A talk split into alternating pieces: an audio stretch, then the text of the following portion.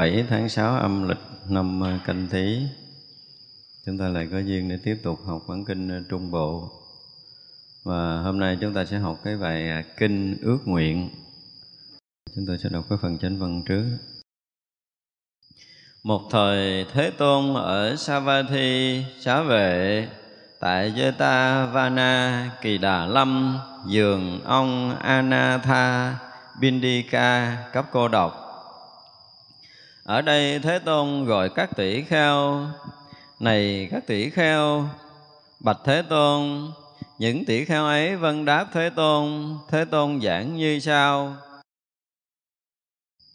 Các tỷ kheo, hãy sống đầy đủ giới hạnh, đầy đủ giới bổn. Sống phòng hộ với sự phòng hộ của giới bổn.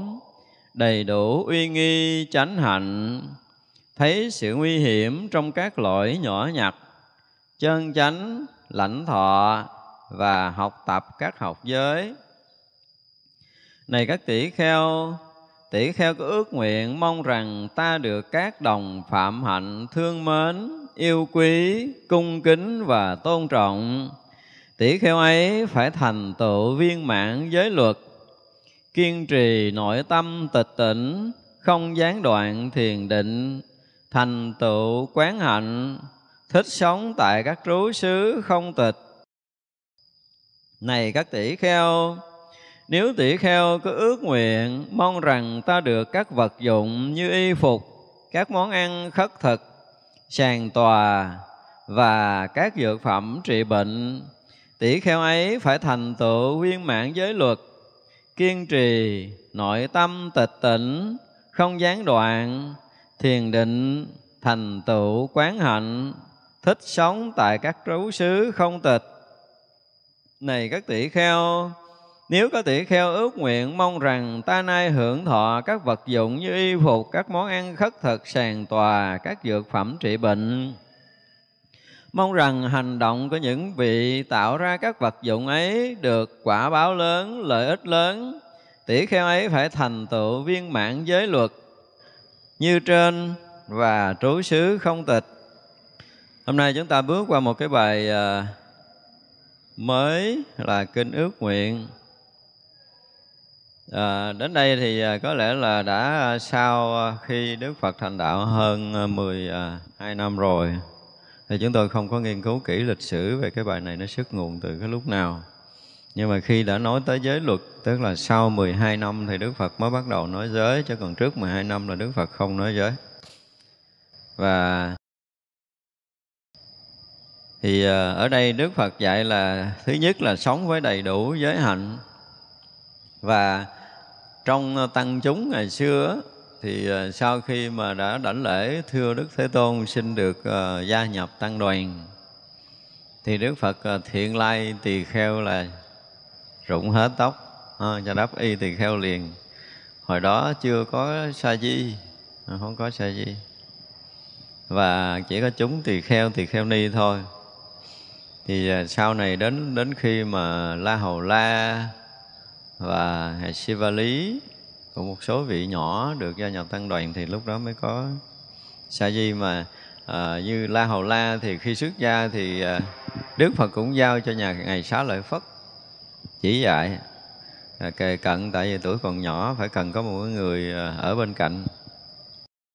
À, ra trong tăng đoàn á à, à, chư tăng đa phần nếu mà sa di là họ có một cái nơi sinh hoạt riêng rồi à, một cái à, nơi của tỳ kheo riêng chứ không có chung đụng. Mình cái điều kiện của mình nếu mà không có đủ thì nó có một cái nơi à, ở chung giữa tỳ kheo và sa di. Chứ còn bình thường thì à, à, nếu như cái à, cái chùa mà có đầy đủ phương tiện á thì họ có một cái khu riêng của tỳ kheo và sinh hoạt riêng. Tại vì có những cái sa di nhỏ tuổi vào chưa có học được giới luật cũng chưa có học được kinh điển và chưa có tu tập thì không có giữ được cái ba nghiệp của mình. Cho nên cái lời nói những cái hành động vẫn còn uh, có một cái chút gì nó vướng với ờ, cái thế tục. Và như vậy nó sẽ làm động chúng. Và thường làm động chúng thì mình mất phước. Cho nên cái việc tu tập của mình nó cũng rất là khó cái việc thăng tiến. À, đối với một chúng thanh tịnh thì kheo mà tu tốt đó, thì chúng ta vào gặp cái chùa dù có cả ngàn người chúng ta không nghe được tiếng động. Không có cái sự mà ồn náo nói cười ăn nằm ờ, thô tháo không có oai nghi tới hạnh cái việc đó không có trong cái chúng tỳ kheo.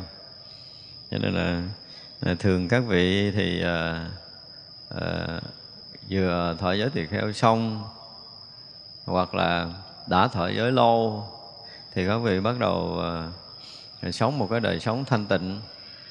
Ở đây chúng ta dùng cái từ là đời sống thanh tịnh đó là sau khi mà học hiểu như về chư tăng thì học hiểu 250 giới cho nên là 348 giới sau khi học hiểu xong rồi á các vị uh, sống đúng với giới pháp và tất cả những cái oai nghi tế hạnh đó, nó làm cho một vị tỳ kheo thanh tịnh. Cho nên là tất cả những cái vị mà thanh tịnh á, tỳ kheo là được sống ở một cái nơi rất là yên ổn an lạc để họ tiếp tục đó hành trì công phu của mình. Thật ra nếu mà giới hạnh mà không đầy đủ á, giới bổn mà không trọn vẹn á, thì vị đó không được gọi là một thanh tịnh tỳ kheo. Với ở đạo Phật à, gọi là thanh tịnh tỳ kheo. Thì như vậy là họ không bị khiếm khuyết cái giới pháp của mình. Thậm chí cả những cái oai nghi tế hạnh được học rất là kỹ. Và một người mà à, phải dùng cái từ là À, oai nghi và tế hạnh đó thì trong 24 oai nghi thì sa di chúng ta đã học rồi. Nhưng mà về tế hạnh đó, thì gần như cả đời cả đời hành trì. Chúng ta ví dụ nha như một người mà à, có giới cái hạnh đó, ở đây chúng ta sử dùng cái từ cái hạnh chứ chưa nói tới giới tế hạnh của mình. À, đến một cái nơi ví dụ như tỳ kheo ni đi đến một cái nơi của tỳ kheo tăng á mà không được bên tỳ kheo tăng mời ngồi là mình không được quyền ngồi. Đó là cái thứ nhất. Đó là tế hạnh. Tôi chưa nói là có cái quy định gì đây. Ta đang nói tới chuyện tế hạnh. Tức là cái hạnh à, những cái hạnh nhỏ nhiệm mà người tỳ kheo ni phải giữ khi tới cái nơi của tỳ kheo tăng. Và chuyện nói cười là không có rồi. Hết sức là nghiêm túc. Phải có một cái người lớn uh, dẫn rồi người nhỏ phải đi theo, không có đứng, gọi là, lộn chỗ. Một chút xíu thôi, ví dụ như mình à, mình biết cái người đó là sư tỷ đã thọ giới trước mình một ngày, thì đi đi trên hàng thôi. Chúng ta không được quyền sánh vai nữa, chúng ta phải đi sau một chút. Đó gọi là tế hạnh của mình. Không ai nghiêm cấm mình điều này, nhưng mà đó là tế hạnh, đó là tế hạnh. Và khi ngồi xuống những người mà giữ oai nghi tốt á, không bao giờ ngồi giữa này đâu. Nhất là cái chuyện ngồi học mà ngồi dựa không phải không có cái chuyện đó. Ngồi là phải rất là thẳng cột sống của mình và phải giữ được cái công phu giữ được hơi thở của mình đó được gọi là tế hạnh. Và dù mình ngồi ở xa cái ông thầy của mình ông thầy mình không thấy tới mình nhưng mình cũng không có dám nghiêng dám ngửa thì đó được gọi là tế hạnh. Tức là mình giữ rất là nghiêm mật tất cả những cái oai nghi, những cái tế hạnh rất cần thiết khi mình ở một cái trú xứ. Mình cảm giác đó là một cái trú xứ thanh tịnh thì mình cũng phải giữ cho thanh tịnh. Và nhất là lên ờ, thiền đường, lên chánh điện á, không có cái chuyện nằm đâu. Không có cái chuyện ngồi dựa lưng vô vách tường.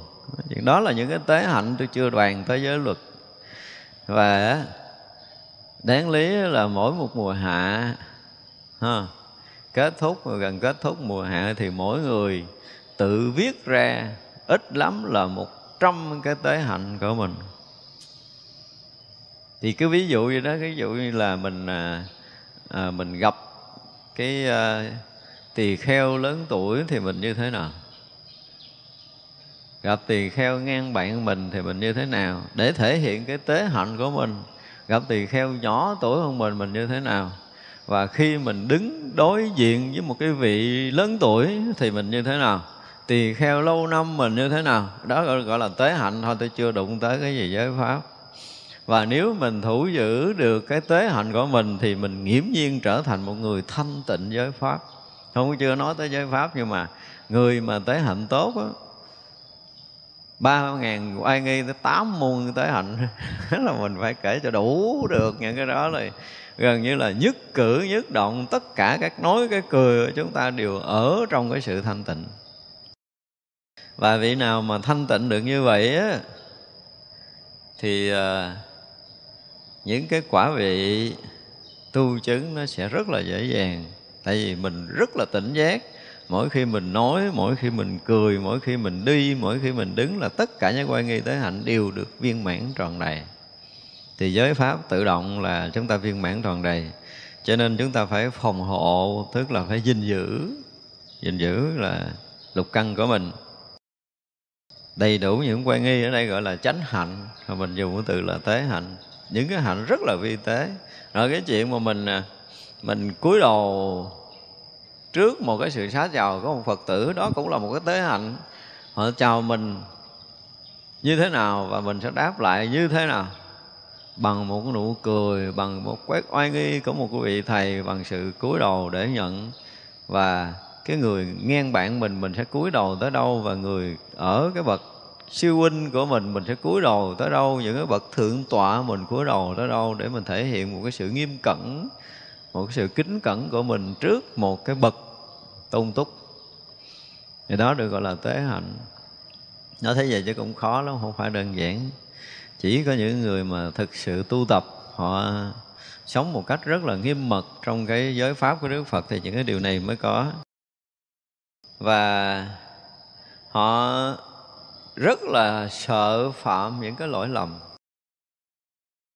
Nói cái chuyện, mình đứng đến chuyện thôi, lúc đầu thì mình ờ, ở đây nói về tế hạnh là lúc đầu mình đứng rất là nghiêm trang để thưa chuyện. Và ví dụ như một cái vị mà họ có đức đối diện với mình thì thứ nhất á, là mình không được cái tế hạnh mình không được quyền nhìn thẳng lên cặp mắt của cái vị mà lớn. Cái thứ hai không được mình đứng đối diện trăm phần trăm người mình xá chào của mình phải bước nhích nhẹ bên chứ không được đứng thẳng một trăm phần trăm. Hoặc là chúng ta được mời ngồi cái ghế đối diện với một cái vị lớn tuổi mình cũng phải nhích nhẹ cái ghế hơn chút để mình thể hiện cái sự tôn kính của mình nhích xuống cái phần thấp để thể hiện sự tôn kính của mình. Đó thì như vậy là đó được gọi là tế hạnh. Và những cái này mà chúng ta giữ được thì cái lỗi nhỏ, chúng ta không bao giờ vi phạm. Trong cái nói chuyện rất là vui, thì nếu nói chuyện vui mà cười để ra tiếng thôi ví dụ nha cũng là một cái tế hạnh. Tức là vị thầy, vị lớn họ cười một cách rất là sảng khoái. Mình thấy mình cũng vui, mình cười theo. Nhưng thứ nhất là mình cười phải nhỏ hơn, thứ hai là mình phải dứt cái cười đó trước người ta ví dụ vậy đó. Rồi ông thầy ông cười khoảng 30 giây thì mình cười khoảng 28 giây. Ông thầy ông cười lớn chút mà cười nhỏ một chút ví dụ vậy đó. Không có được cười lố hơn vị thầy của mình không được cười lớn hơn vị thầy của mình. Đây là những cái được gọi là tế hạnh những tế hạnh. Và nếu mà được học mà nói về tế hạnh là chúng ta sẽ nói tế hạnh suốt một đời chưa hết. Tất cả những cái nói cái cười cái đi cái đứng cái giao tiếp cái ăn cái uống. Thì trong quan nghi có chỉ rồi ví dụ như là mình à, mình ăn cơm đi. Đó mình thấy là bây giờ lên quả đường mình ăn cơm. Thì những vị sa di nhỏ tuổi hoặc là mấy thầy tỳ kheo mới đó, thì khi mình ăn chuẩn bị hết chén cơm mình nhìn trên mình thấy cái vị thượng tọa chưa có bỏ chén cơm xuống. Và dù cho mình ăn có hết chén thì cái chén vẫn phải nâng trên tay không được bỏ xuống. Cái muỗng vẫn cầm để chờ khi nào mà vị thầy ở trên kia họ để cái bát xuống thì mình mới được quyền để cái bát xuống vậy thầy mà để cái muỗng xuống mình được quyền để cái muỗng xuống. Đây là những cái tế hạnh để người ta nhìn vô cái trai đường thôi. Ví dụ người ta có một cái camera người ta đặt quay hết chúng mình thì người ta thấy rõ ràng là từ vị lớn này ngưng ăn nè vị kế phải ngưng nè vị kế phải ngưng nè. Rồi là họ dùng cái bình họ gót nước người trước gót nước trước chứ không phải là mình ăn rồi mình uống, uống nước xong rồi mình sẽ răng đã chờ quýnh cản can can mình hồi hướng không có cái chuyện đó.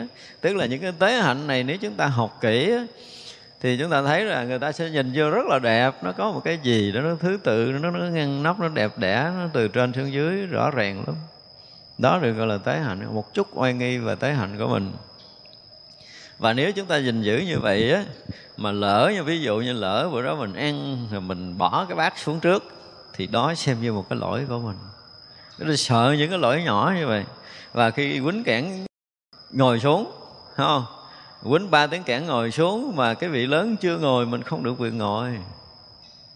Chưa được, không được quyền ngồi. Và cái tế hạnh nữa là cái gì? Khi đứng mà kéo ghế là không có tiếng động à. Và ví dụ như mình đang ngồi ghế mà mình phải đứng dậy là cái tay mình phải để đằng sau rồi nè. Chứ không phải dùng cái chân mình ấy đâu. Mình để đằng sau này, mình nhẹ nhàng đẩy cái ghế ra để mình đứng. Tại vì thường đứng là nó bị cấn, nó ghế nó sẽ chạy lại phía sau thì không có nghe tiếng ồn mới đứng là cái tay mình phải vịnh phía sau mình đẩy nhẹ cái ghế mình đứng dậy và ngồi thì mình dùng hai tay mình kéo nhẹ ghế sau mình ngồi là làm sao để không nghe rầm rầm rầm rầm một người kêu một tiếng, một trăm người kêu một trăm tiếng là nó thành ồn ào thì đó không phải là tế hạnh có nghĩa là chỉ cần nhìn cái ngồi xuống cái đứng dậy của chư Tăng thôi là biết người này có học đàng hoàng hay là không học đàng hoàng. Và vô trái đường coi. Trước khi ngồi xuống là cái gì? Tiếng kêu của ghế, đúng không? À, thậm chí là chúng ta còn chỉ cần nghe ba tiếng kẽn là chúng ta súng nhau chúng ta ngồi rồi chứ chưa bao giờ nghe ba tiếng kẽn là mình nhìn coi cái vị ở trên ngồi chưa. Nếu mà vị trên chưa ngồi là không được quyền ngồi. Và sau khi mà hồi hướng xong cũng vậy cái vị kia đứng trước chưa à, chưa đứng mình cũng phải chờ đợi để mình đứng sau. Chứ không phải ồn ào náo nhiệt. Thật ra là họ phạm những cái này được xem là phạm những lỗi nhỏ được xem là phạm những lỗi nhỏ. Và lỗi nhỏ đó phạm thì chưa chắc là chúng ta giữ được lỗi lớn. Cho nên là trong những cái mà chúng ta chưa đụng tới giới chúng ta mới đụng tới cái cái, cái tế hạnh thôi những cái oai nghi những tế hạnh nhỏ của mình thôi. Thì như vậy là một người mà khi mà học giới kỹ và được à, dạy dỗ kỹ thì à, chúng ta sẽ nhìn người đó rất là đẹp cho cái đi của họ cái đứng của họ họ có kiểm soát. Chúng ta dùng một từ là có kiểm soát. Nó không theo ai hết nhưng mà mình kiểm soát cái tâm của mình mình đi có uh, dội có dục chạc có hấp tấp hay không hay là chúng ta đi trong trong chánh niệm trong tỉnh giác trong từng bước chân của mình. Mỗi một bước chân nó phải phù hợp với hơi thở vào hơi thở ra và gìn giữ được tâm mình như thế nào và gìn giữ lục căn mình ra làm sao. Thì trong tất cả những cái đó nếu mà chúng ta học kỹ thì mình không có phóng tâm được. Thì một cái bước chân này nó cách cái ngón cái bao nhiêu tấc, bao nhiêu phân thì là bước chân kia cũng cách như vậy để chúng ta gìn giữ được rất là đều đặn. Và nếu chúng ta học kỹ thì chúng ta dở chân lên, chúng ta hít vào rồi để chân xuống, chúng ta thở ra hay gì đó đại khái giống như chúng ta sau khi tọa thiền mà định kinh hành vậy đó mà không phải đợi tọa thiền mình mới gìn giữ được như vậy mà nó sẽ làm tất cả những cái oai nghi trong cuộc sống của mình. Thì người đó là người gìn giữ giới pháp, nó tương đối tốt. Và được như vậy khó phạm lắm. Tại vì họ gìn giữ bảo hộ lục căn của mình. Và nhất là căn ý mà vừa có cái phóng tâm, tức là nếu chúng ta không ở nơi hiện tại để mà chúng ta đi, chúng ta đứng, chúng ta ngồi, chúng ta nằm á, thì chúng ta sẽ bị phóng tâm. Phóng tâm là một cái lỗi và nơi mắt chúng ta mà dính cái hình sắc là một cái lỗi. Tay chúng ta nghe âm thanh, chúng ta bị dính mắt là một cái lỗi. Cho nên là phải phòng hộ và phải rất là sợ chúng ta phạm cái lỗi lầm. Từ cái lỗi lầm mà chúng ta dính mắt nơi hình sắc, chúng ta sanh tâm đắm mến nơi đó là bắt đầu cái lỗi. Tay chúng ta nghe mà chúng ta bị loạn tâm là xem như cái lỗi. Cho nên gìn giữ ờ, thủ hộ lục căn một cách nghiêm tịnh á là người đó cả ngày không có phóng tâm được. Mắt thấy sắc là không có dính, tai nghe âm thanh không có dính, mũi ngửi mùi không dính. Cho tới cái ý chỉ cần gợn một chút về quá khứ vị lai thôi là họ đã thấy cái lỗi của mình đã giải đãi gọi là giải đãi thì mới phóng tâm. Chứ cái người mà họ tu kỹ, họ không bao giờ phóng tâm vừa có bất kỳ một cái niệm nhỏ nào mà rời xa cái thực tại này là họ gìn giữ đó lại. Nhà thiền gọi là cái gì? Con trâu mà nó quay đầu nó ăn lúa mạ là phải giữ dây dòm không? Phải cho nó đi một đường thẳng chứ không được quyền ngó qua ngó lại.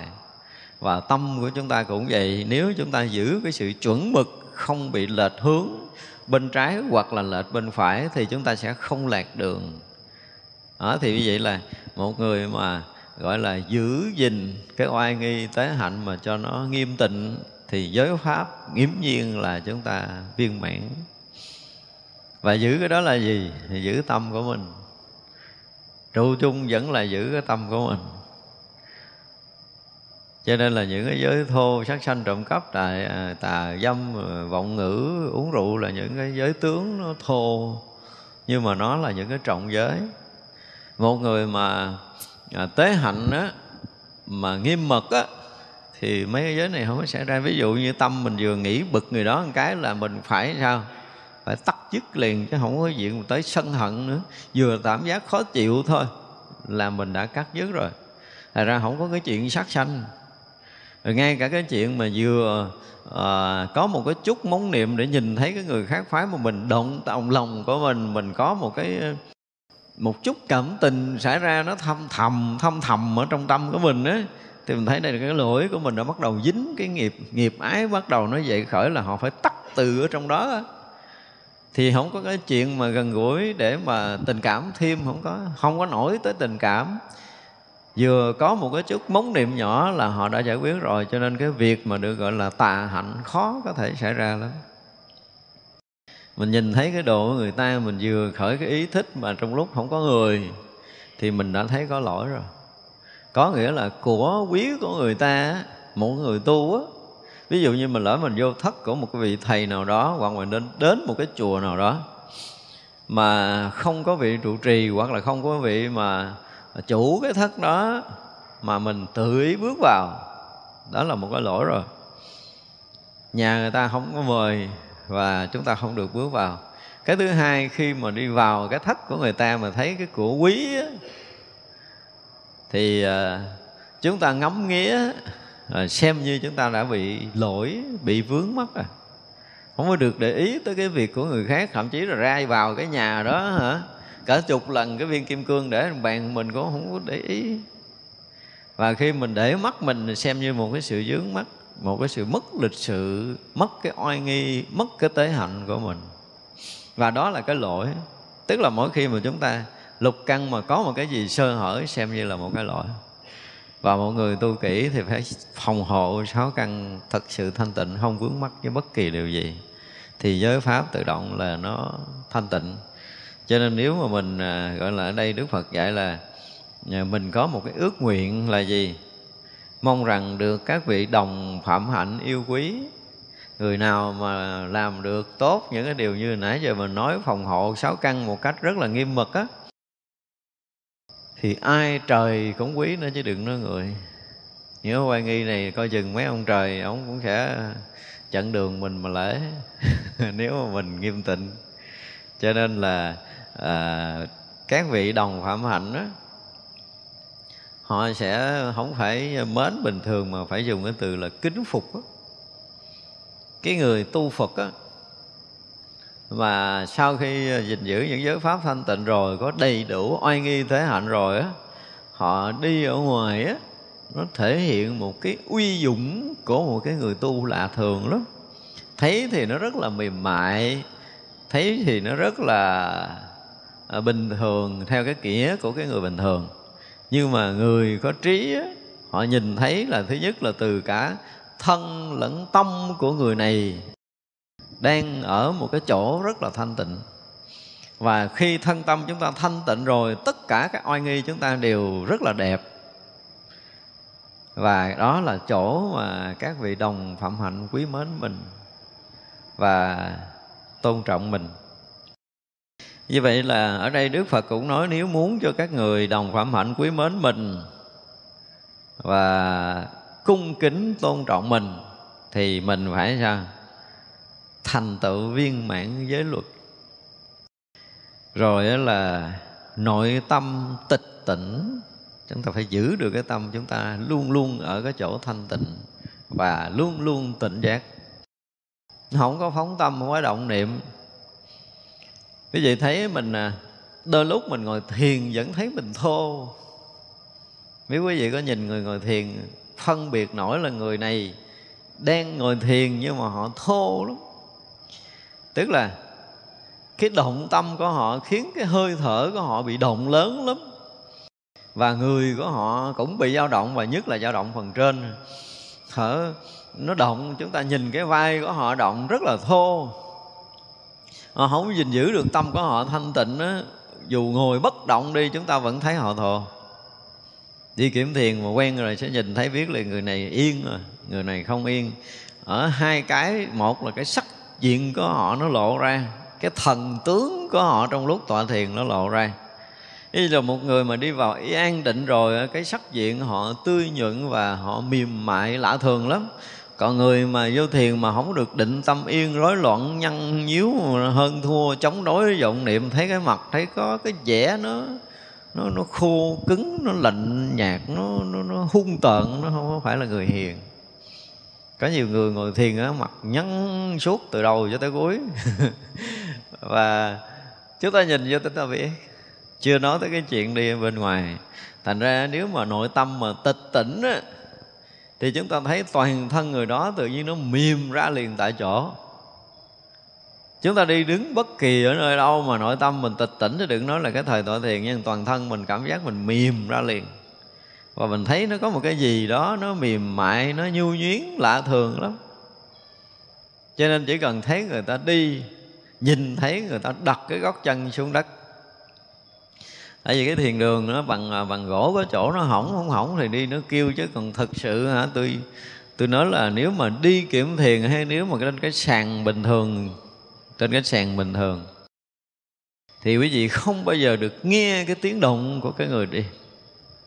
Chúng ta đi mà ở xa năm 10 mét nghe tiếng động là chúng ta đã quá thô rồi. Thậm chí đi gần người khác nghe tiếng động là mình đã quá thô rồi. Tâm mình không có tịch tỉnh vì cái tâm tịch tỉnh đó, tất cả những cái đều nó thể hiện cái sự thanh thoát nhẹ nhàng mềm mại nhu nhuyến liền. Thì người đó là tâm tịch tỉnh cho nên chỉ cần nhìn hành động của họ làm cái gì họ chỉ cần lật một trang sách ra thôi. Trong cái tâm mà tịch tỉnh thì họ sẽ là khác. Mặc dù là rất là cần kiếm cái gì trong đó nhưng mà họ rất là tỉnh và trong cái sự tịch lặng đó cho nên tất cả hành động đều rất là mềm mại rất là nhu nhuyến rất là vững chãi chúng ta thấy cái vững chãi của một người mà tâm tịch tịnh nó khác với người phàm. Thật ra, nhìn trong chúng chúng ta biết người nào tâm như thế nào, chỉ cần thấy họ đi thôi, chưa cần thấy cái chuyện khác. Chỉ cần họ nói chuyện với huynh đệ, họ đưa tay lên như thế nào, họ để tay xuống như thế nào, chúng ta tiếc là chúng ta không có gặp cái thời của đức phật. Cũng như chúng ta không có gặp một vị thánh ở trong cái chúng của mình chúng ta thấy là các vị thánh thì hoàn toàn tỉnh rồi và tâm hoàn toàn tịch lặng rồi. Thì oai nghi của vị đó chúng ta nhìn đi. Nó đẹp lắm, nó đẹp một cái gì lạ lắm mà mình không diễn tả được. Mỗi khi mình thấy người ta đứng thôi là thể hiện một cái sự vững chãi lạ lùng lắm. Và họ đi cũng vậy, như một con sư tử vương đi chứ không phải bình thường. Và tất cả mọi người đều thấy đều phải níp mình qua ngay cả những vị chư thiên mà gặp những vị thánh đi ngoài đường thì chỉ có nước là quỳ xuống để lễ chứ không có dám đứng đối diện đâu. Đó là cái điều mà để chúng ta thấy là khi mà tâm tịch tỉnh thì nó rất là uh, vững vàng. Một cái người mà gọi là có một cái nội tại vững họ ngồi đâu họ đứng đâu họ đi đâu chúng ta cũng thấy rất là họ rất là tự tin tự tin không có nghĩa là họ tự hào tự đắc. Mà một cái sự tự tin có nghĩa là họ đã thấy được mình đã làm chủ được chính mình rồi. Khi nào tất cả chúng ta đều làm chủ được chính mình thì người đó rất là tự tin. Sở dĩ mà chúng ta đụng chuyện chúng ta bị dao động chúng ta bị lo lắng rồi bị uh, thất tâm bị bất an á là chúng ta là người không có tự tin vì sao? Vì nội tại của mình nó không có cái gì để làm chủ nhưng mà khi mà nội tại mình vững mình làm chủ được mình rồi mình đối diện với ai cũng không sợ. Ví dụ như mình bây giờ ở trong chúng bất thần có ai kêu mình lên trước cái hội chúng đông để mà nói một bài pháp mình sẽ bị rung. Vì sao? Vì thứ nhất là à, nội tại không phu không có. Cái thứ hai là chúng ta không có an trú trong cái chánh niệm cái thứ ba là kinh nghiệm tu tập không có. Cái thứ tư là kiến thức chúng ta không có. Thì lên trước công chúng mình không biết mình nói cái gì. Chứ còn hả, mình có tu thôi, đơn giản là mình có tu, mình chỉ nói một cái bài phòng hộ, sáu căn, tôi bảo đảm là chúng nào nó cũng sợ. Bảo nếu mình có tu, không có cần phải học qua cái khóa giảng sư vậy đó mới cần đâu. Nếu mình có tu, mình nói tới cái chuyện gìn giữ cái tâm ý cho thanh tịnh thôi, là cái đó có thể nói cả đời rồi nếu chúng ta có tu kỹ một ngày tu của mình thôi là đủ có thể nói 10 bài pháp. Chứ đâu có cần học ai đâu. Nhưng mà chính do mình không có công phu. Cho nên đó là mà đứng trước công chúng mình rất là lo ngại là mình không có công phu rồi nói cái gì. Rồi mình lại không có kiến thức cơ bản. Đó. Rồi mình không có quen ăn, quen nói. Đó là lúng túng. Chứ còn cái người mà nội tâm tịch tỉnh rồi, không có sợ ai á không có cái gì để phải đáng sợ trong cuộc đời này. Chỉ cái sợ một cái là mình chết, mình mù mịt. Mình chưa có rõ được cái việc sanh tử, đó là cái đáng lo thôi. Ngoài ra là không có cái gì để đáng lo. Và ngoài cái giới luật viên mãn rồi kiên trì để gìn giữ nội tâm tịch tịnh ra thì người đó không gián đoạn thiền định. Ở đây Đức Phật dùng từ rất là hay là không gián đoạn thiền định. 24 trên 24 chúng ta ở trong cái trạng thái thiền trạng thái thiền như hồi trước là à, Đức Phật nói là gì? An trú niệm. Như vậy là người mà đang sống trong thiền là người đang sống trong cái hiện tại. Nếu hiện tiền niệm á tức là mỗi mỗi cái niệm xảy ra nơi hiện tiền này thì chúng ta phải ăn cho được. Chúng ta an lạc ở nơi cái niệm đó, chúng ta an tịnh ở nơi cái niệm đó, mà chúng ta không bị bất kỳ một cái niệm quá khứ vị lai nào để làm cho chúng ta bất an. Thì người đó đang ở trong thiền. Người đang ở trong thiền là luôn luôn nhắc mình. Người mới thì nhắc mình là sao? Mình đang ở đây. Mình đang ở cái khoảnh khắc hiện tiền và mình đừng bao giờ rời ở đây. Tạm thời nhắc mình trong giai đoạn đầu để nó trở thành, được xem là trở thành thói quen đi. Chúng ta dùng cái từ dễ hiểu là thành thói quen, nhưng mà thực sự cái công phu chúng ta tốt quá. Thì càng lúc chúng ta càng rõ ràng mình đang hiện hữu ở đây. Chúng ta vừa lệch về quá khứ, chúng ta vừa lệch về vị lai, chúng ta vừa có một chút vọng động là tự động. Cái lực tu á, nó sẽ giữ chúng ta lại được ở cái hiện tiền còn những người mà không có lực tu á, thì bị dẫn ở đâu xa lắm rồi, thì chúng ta mới trở lại. Cho nên có những người mà, những người mà gọi là yên tu mà, nhất là những người nhập thất á. Tôi chỉ cần tôi hỏi một câu là tôi biết người đó đang tiến hay là đang thói không hỏi nhiều, một câu một. Tức là hồi trước khi nhập thất là mình đã gặp rồi. Thì bây giờ hỏi là tự hồi vô nhập thất tới giờ này. Công phu sao nói nghe thử. Hoặc là bây giờ nó khác với trước như thế nào. Hoặc là bây giờ trong một ngày thì mình ở cái chỗ hiện tiền được bao lâu? Nếu chúng ta rời xa hiện tiền chúng ta không phải là người tu không phải là người đang hành thiền mà người ở hiện tiền rồi á, thì nó không có cái chuyện bị vướng vào quá khứ vị lai.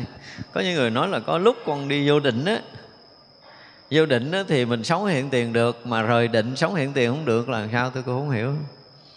Có nghĩa là họ không có đủ cái trí tuệ để có thể minh định được cái hiện tiền. Và khi mà người không nhận rõ được cái hiện tiền và không nhận được cái sự thật là chúng ta đang ở hiện tiền, hai cái này khiến cho họ bị lệch đi. Chứ còn nếu mà họ có đủ cái trí tuệ minh định chúng ta đang hiện hữu ở nơi hiện tiền rất rõ ràng rành mạch cái này. Và thấy rõ là chúng ta không bao giờ rời xa cái hiện tiền được, thì đó là chúng ta đang hành thiền.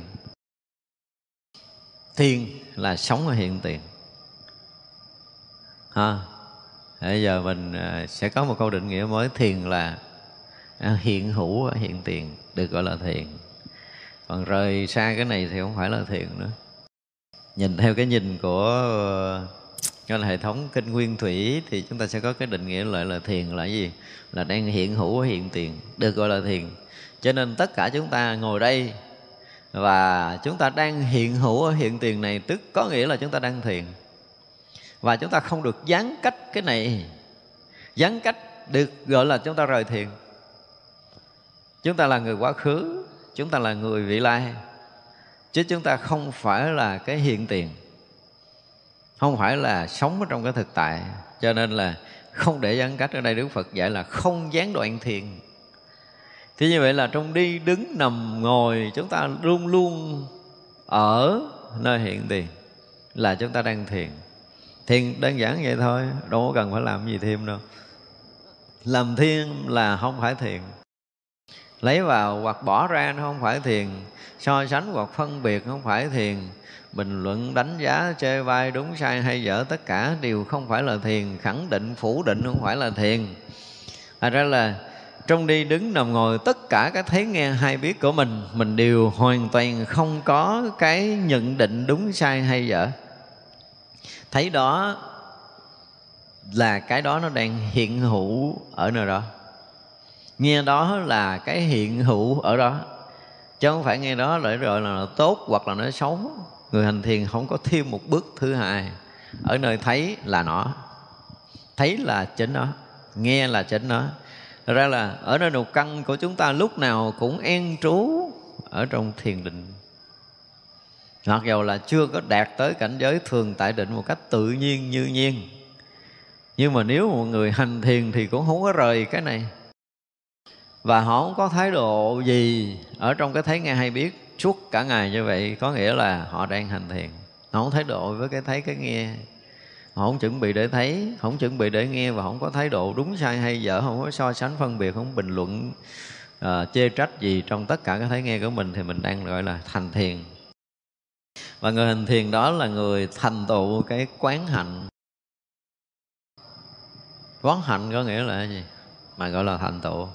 Đây là những cái từ mà chúng ta thấy hơi chuyên môn người tu chúng ta nghe này phải biết tất cả những cái hành động của mình được cái thấy biết gọi là quán sát đó, và quan sát hay được gọi là tỉnh giác được gọi là không lầm lẫn thì đó được gọi là quán hạnh. Tức có nghĩa là bây giờ cái tay mình đưa lên trong cái rất là tự chủ và mình để xuống trong tự chủ chứ mình không phải mất tự chủ để mình đưa tay lên để xuống. Cái chân mình đi cái đầu mình gật cái miệng mình cười và chuẩn bị nói với người khác tất cả những cái mà mình nói năng, mình hành động dù thô hoặc là tế vẫn ở trong cái sự sáng suốt, minh mẫn, rõ ràng, không lầm lẫn, không bị bất giác trong tất cả những cái hành động sống của mình được gọi là cái người thành tựu quán hạnh. Cho nên nó vượt hơn cái tầng của oai nghi. Tất cả những cái việc làm của chúng ta được xem nguyên lại cái gì? Là được cái trí tuệ nó rõ biết tất cả những cái động dụng dù nhỏ nhiệm nhất của mình thì người đó được gọi là thành tựu quán hạnh. Thành tựu đoán hạnh cho tới một cái độ là cái trí tuệ chúng ta được gọi là viên mãn để tất cả những cái hành động đều được trí tuệ sôi tỏ không lầm lẫn nữa thì người đó được xem là thành tựu quán hạnh của mình. Cho nên nếu chúng ta rời công phu thì không thể nào chúng ta rời thực tại thì không thể nào thành tựu được, quán hạnh. Một người tu là lúc nào cũng luôn luôn an trú nơi thực tại một cách vững chãi. Không có bị bất kỳ một cái gì làm cho chúng ta bị dao động nữa thì quán hạnh mới có thể thành tựu. Và thích sống tại các trú xứ không tịch. Trú xứ không tịch là ở đâu? Ở nội tâm của mình chứ không phải là hoàn cảnh đâu. Không phải là ở rừng vắng gọi là trú xứ không tịch, chưa chắc. Vô đó cái đầu mình nó động hoài, sao rồi không được? Cho nên dù chúng ta ở chùa, dù chúng ta ở chợ, nhưng mà chúng ta vẫn gì? Không có cái chỗ để chúng ta dính mắt. Tâm chúng ta luôn luôn bị tịch, được tịch lặng. Chúng ta không có rời cái sự tịch lặng, dù đi đứng nằm ngồi, dù ở môi trường nào đi nữa, thì như vậy là một người mà gọi là thích trở về với chỗ an lạc thanh tịnh của chính mình và coi cái an lạc thanh tịnh là cái mục tiêu sống của chúng ta. Nếu như mà mình không thấy cái an lạc thanh tịnh là mục tiêu sống của mình thì mình rời đạo. Lúc đó chúng ta rời đạo. Không thấy cái mục tiêu chính và cái điều mà tối quan trọng cho cuộc đời mình là an lạc và thanh tịnh ở nội tại, thì người đó không phải là cái người mà thực sự tu tập tốt và nhất là khi chúng ta ngồi thiền á thì từ trước đến giờ á ví dụ như bây giờ và chúng ta hết vào thì lâu nay là chúng ta học đủ thứ đúng không? Hết vào thì sao? À, có cái hay nhất của hòa thượng nhất hạnh là cái gì? Hít vào là cái gì? Tâm tỉnh giác đúng không? Thở ra miệng mỉm cười đúng không? Là siêu lắm rồi từ trước đến giờ nhưng mà tôi thì có cái hít vào khác đó hít vào viên mãn trí tuệ thở ra tròn đầy thương yêu. À, mình luôn tập thở một cái kiểu này thì bảo đảm là chúng ta sẽ đạt tới cái thành tựu quán hạnh và khả năng đạt tới cái cái công phu sâu lắng nhất mà mình muốn cái mà mình muốn tới là cái gì? Là trí tuệ viên mãn và tròn đầy yêu thương, cho nên là mình hít vào thì phải hít bằng cái gì? Bằng trí tuệ viên mãn của mình. Thở ra là thở bằng cái gì? Tròn đầy cái tình yêu thương của mình với cuộc sống này. Mình không có nhắc mình được như vậy thì mình công phu với cái gì á? Cho nên là theo tôi thì bây giờ chúng ta bắt đầu kể từ bây giờ, kể từ bây giờ chúng ta ngồi thiền là sử dụng hơi thở này, đúng không? Thì mỗi người ờ, mỗi một thời đại nó có một kiểu trước kia quý vị học khác, quý vị tu kiểu khác, mà tới đây là chúng ta bắt đầu hôm nay trở về sau. Khi ngồi thiền là cố gắng chúng ta hết vào. Là cái gì? Trí tuệ viên mãn viên mãn trí tuệ cũng được. Ờ, thở ra thì tròn đầy thương yêu. Thế vậy là trong cái động dụng của mình với trí tuệ và từ bi thì không có rời Phật pháp được còn nếu cái động dụng liên tục của mình trong hơi thở mà mình rời cái từ bi và trí tuệ thì mình không còn tu tập tốt nữa. Cho nên bây giờ mình gắn hai cái này vô à, gắn hai này vô thì là giờ nào mình cũng hít giờ nào cũng thở cái đây là cái mà mình không có đợi ngồi thiền. Và ngồi bây giờ cũng vậy ví dụ như giờ mình ngồi thẳng người lên cái mình hít vô với cái trí tuệ viên mãn tức là là cái gì? Là không có bất kỳ cái gì mà không được chúng ta thấy không được chúng ta tỏ tường. Đó thì giờ là hít vô đầu hơi cho tới một phần ngàn hơi, một phần trăm hơi, một phần mười hơi, cho tới một phần tư hơi, cho tới một phần hai hơi và cho tới hết cái hơi thở của mình. Với tất cả những cái trí tuệ viên mãn tròn đầy là không có cái gì có thể khuất lấp.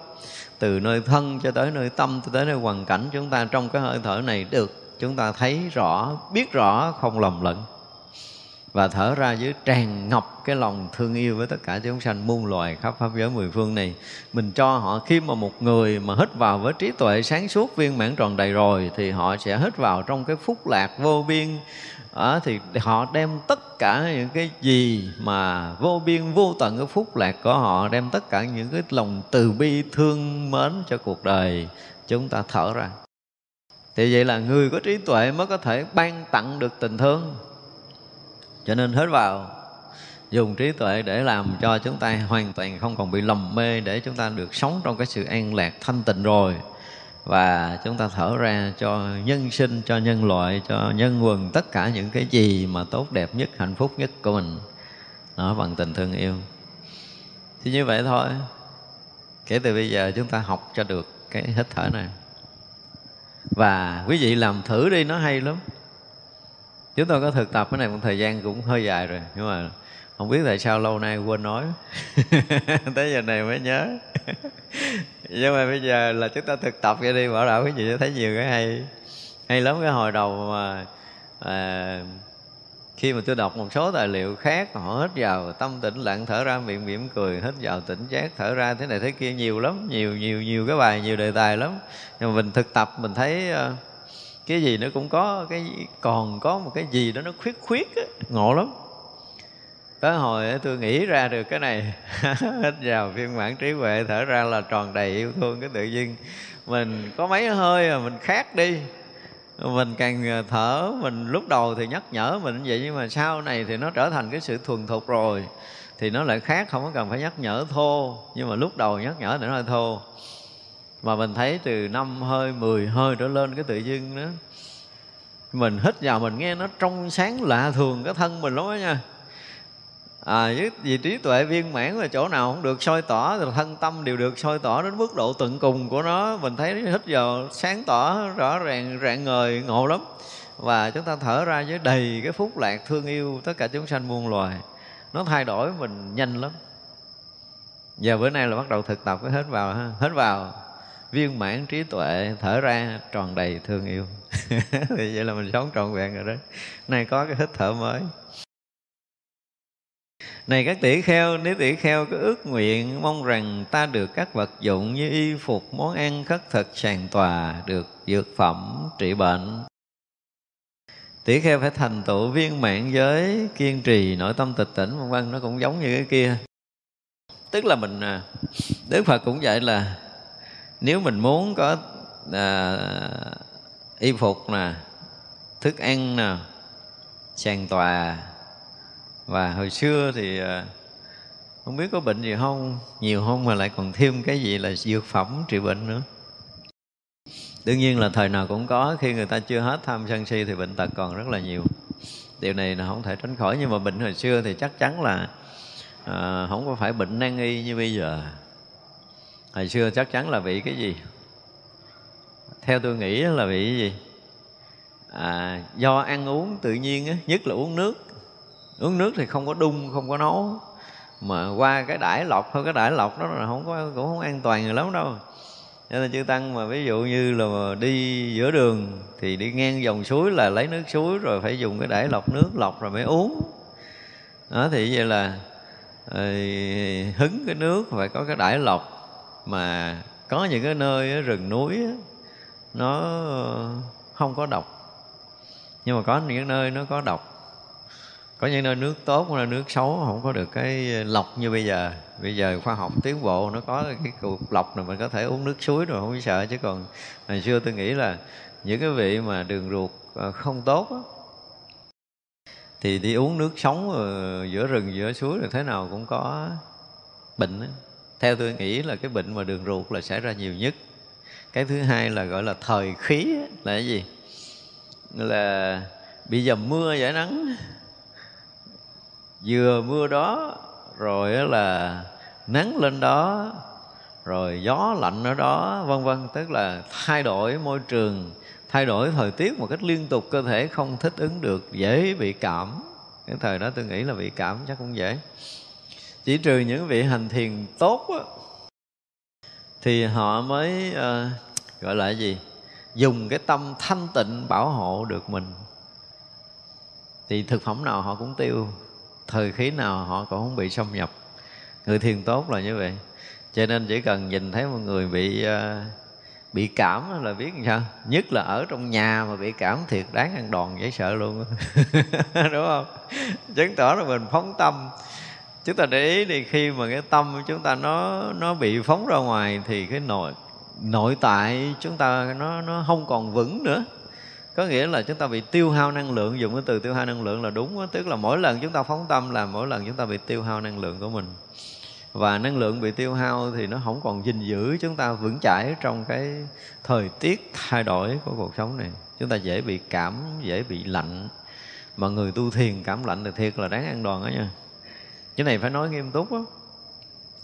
Tại vì á nếu mà chúng ta có một chút nội lực ha và khi chúng ta mà à, có một cảm giác là mình bị ớn lạnh hoặc là chúng ta bị trúng gió hoặc là chúng ta bị trúng nước thì ờ, à, người kiết già không quá 10 phút là chúng ta đủ có thể tống sạch. Nhớ cái kiểu hít thở hôm trước mình chỉ rồi đúng không? Thì bảo đảm quý vị sẽ tống sạch cái hàng tà ra khỏi cơ thể của mình. Đổ mồ hôi đầy người trong vòng 5 phút à không tới 10 phút đâu. Nhiều nhất, tôi nói là như tôi thì không quá 10 hơi thở. Không quá 10 hơi thở là mọi chuyện đã giải quyết. Cho nên cái chuyện cảm khó xảy ra lắm. Người tu thiền bị cảm là biết là người đó không có nội lực công phu. Phải nói coi đó. Thấy rồi cả bắt gió, cạo gió, dắt gió đây là biết người đó là nội lực công phu không có nội tâm không có vững chãi cho nên mới bị gió bên ngoài nó tác động chứ còn không có gió gì có thể tác động với người tu tốt. Thật ra là muốn ờ, muốn được vật dụng, muốn được y phục, muốn được sàn tòa, muốn được uh, dược phẩm trị liệu gì đó thì cái người này là phải có uh, thành tựu viên mãn giới pháp nè nội tâm tịch tịnh rồi thiền định không gián đoạn thành tựu chánh hạnh. Nó giống Đức Phật cũng lặp lại giống như kia. Để làm chi? Nếu chúng ta không thành tựu những cái này mà chúng ta nhận vật dụng dù rất nhỏ của thí chủ cúng dường coi chừng là cái điều đầu tiên là gì? Là thí chủ không có phước. Cúng cho mỗi người mà không có tu thì phước không có nhiều hết á. Nói thì hơi bít lòng nhưng mà đây là mình đang, đức phật đang nói tới cái điều đó. Phần dưới đức phật nói rất là rõ ràng. Cho nên khi một người mà thành tựu giới hạnh thôi, chúng ta thấy như trong kinh có một cái bài kinh ở ờ, giữa tăng chi bộ kinh đức phật nói là à, một cái gia đình nào mà gia đình ấy có một vị tỳ kheo tăng đi tới họ chỉ cần đứng dậy xá chào thôi á thì người này được cái phước là trong tương lai sẽ được rất là nhiều người tôn trọng và quý mến mình. À, gia đình nào mà gia đình ấy có một vị thanh tịnh tỳ kheo tăng tới nhà và đứng dậy lấy ghế để mời ngồi thì cái phước của cái người phật tử đó trong tương lai sẽ có được một cái chỗ ngồi ở trên cái cõi trời. Chỗ ngồi vững chãi đẹp đẽ trên cõi trời. Đó. Vì vậy là nếu như mà một vị tỳ kheo tăng mà à, tới nhà của một người à, phật tử mà vừa đứng dậy xá chào rồi đem ghế mời ngồi và đồng thời dân thực phẩm để cúng dường thì cái phước của người này sẽ được nhiều đời hưởng cái phước lạc ở cõi trời và nhiều đời xuống nhân gian làm tỷ phú. Chỉ cúng dường một vị tỳ kheo, thanh tịnh tăng thôi là phước đã tới cái ngần đó rồi. Thì như vậy là đức phật muốn cho cái gì? Cái người thí chủ cúng dường vật thực, cúng dường sàn tòa, cúng dường thực phẩm cho một vị tỳ kheo thanh tịnh để chi họ được cái phước báo. Đó là ý của đức phật. Nếu mình mong muốn được những điều mình à, tiện dụng trong cuộc sống này trừ cái ăn uống cái nghỉ ngơi và thuốc men đầy đủ thì mình cũng nên làm cho mình thanh tịnh đi. Đó là cách dạy của đức phật. À, không thanh tịnh thì đừng có nhận thực phẩm cúng dường của người khác. Không có thanh tịnh thì đừng có nhận uh, y phục của người khác dân cúng. Mà không thanh tịnh thì không có nhận uh, thuốc men tức là dược phẩm tốt. Hy vọng cái đó thì đương nhiên là ngày xưa chư tăng á khi mà rời khỏi gia đình thì không có vật dụng riêng bất kỳ cái gì. Tới mùa hoặc là tới mùa à, Katina tức là sau khi mãn hạ thì mới được người ta dân y đúng không? Nhưng mà có những cái trường hợp là những cái y mà không còn có thể sử dụng được. Và chư tăng thấy cái y này nó đã cũ mục quá rồi không thể tiếp tục sử dụng được nữa thì làm lễ yết ma nếu mà có ai có cúng thì lúc đó có thể cho cái vị này được nhận thọ y.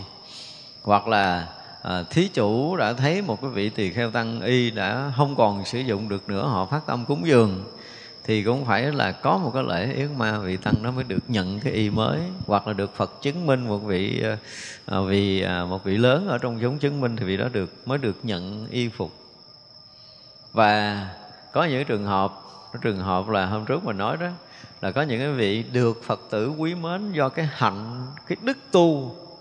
Và họ thỉnh tới nhà họ vừa cúng dường uh, sàn tòa tốt để ngồi nè vừa cúng dường thực phẩm uh, ngon nè và vừa cúng dường y phục nè vừa cúng dường thuốc men.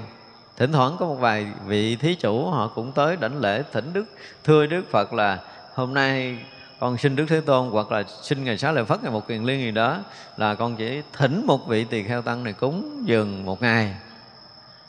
Hoặc là 10 vị tỳ kheo tăng, ví dụ vậy thì họ chỉ thỉnh riêng đó gọi là biệt thỉnh biệt thỉnh là thỉnh riêng một người. Nhưng mà tại vì chúng tỳ kheo tới 1250 vị lần thì có khi ngày đó đi khất thực hết đoàn không có ai thỉnh để cúng dường riêng.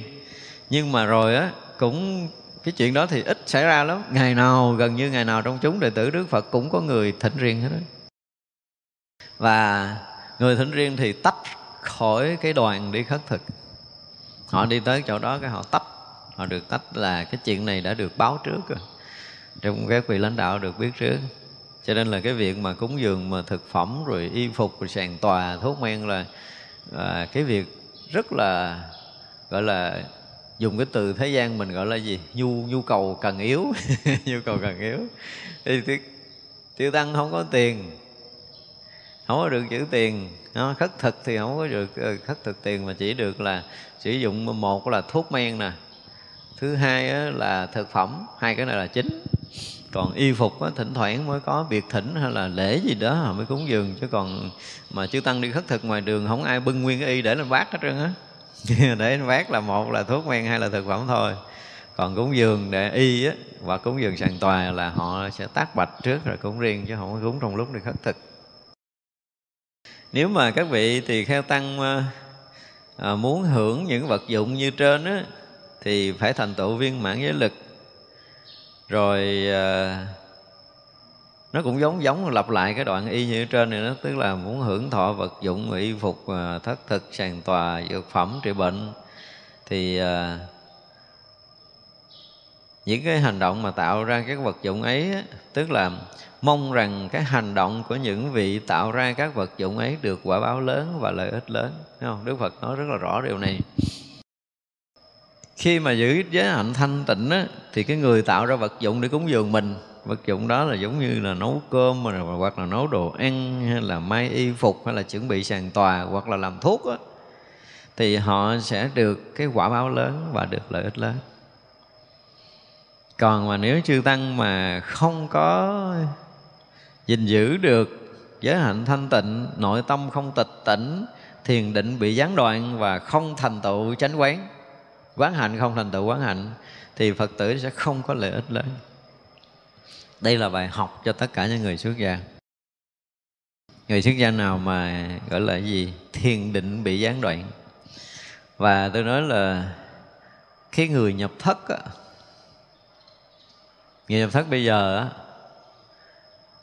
nếu mà tu tốt trong vòng ba ngày thôi thiếu điều là chư thiên cõi trời xuống để lại cúng dường.